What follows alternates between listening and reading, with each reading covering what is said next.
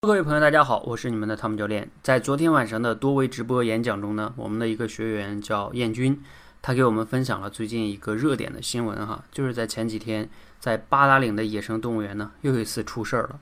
这一次啊，啊，动物的主角呢，不再是老虎了，而是一只黑熊。它一样的哈，对我们人类呢发起了攻击。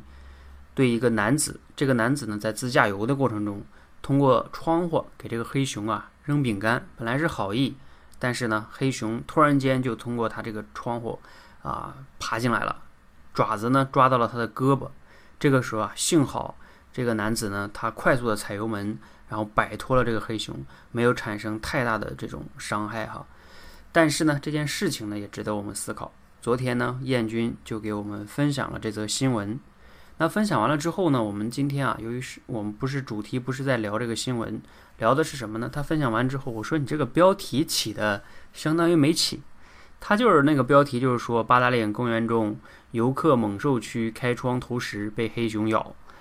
这个新闻呢，这个标题一看就知道你要讲什么，完全没有吸引力。然后我就跟他说，你要起一个啊比较有意思的吸标题哈，要能吸引人。后来呢，昨天在现场的时候，我给他想到一个哈。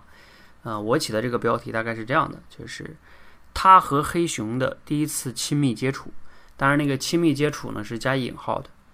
如果你无论是写文章也好，还是像我们做演讲也好，你的标题要是要像类似于这样的话，你说别人会不会比较好奇？是不是想打开了解一下？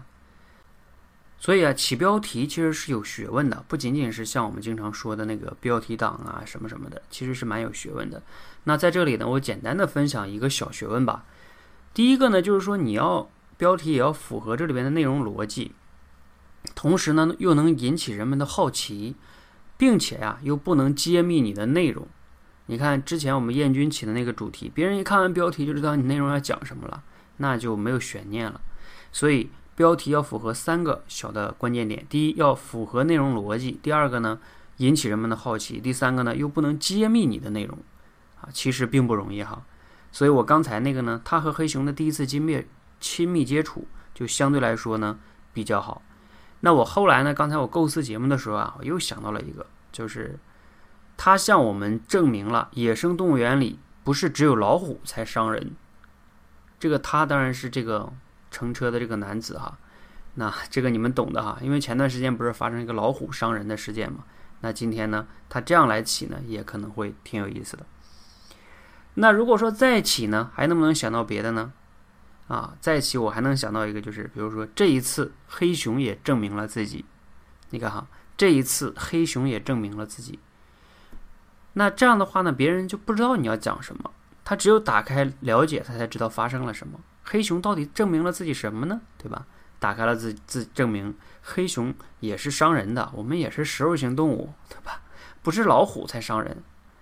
那如果你再让我起，我还能起。比如说，黑熊和老虎对话之后引发的血案，你这个包括内容你都可以构思了，因为他们同样在野生动物园里嘛。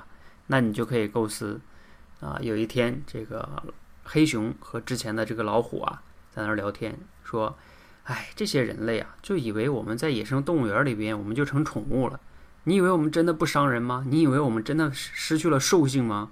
哎呀，虎大哥，你真的是证明了你自己啊！我也要证明我自己。你看哈，就假如说类似有一个这样的对话，那你再把新闻给讲出来，整个的结构呢就不一样了。所以起标题其实是看似简单，那真的是画龙点睛的作用。你要跟内容逻辑，还要引起好奇，还有不能揭秘主题啊，反复的需要你锤炼你的思考，才能起出一个不错的标题的。好，希望呢对大家有所启发和帮助哈，谢谢大家。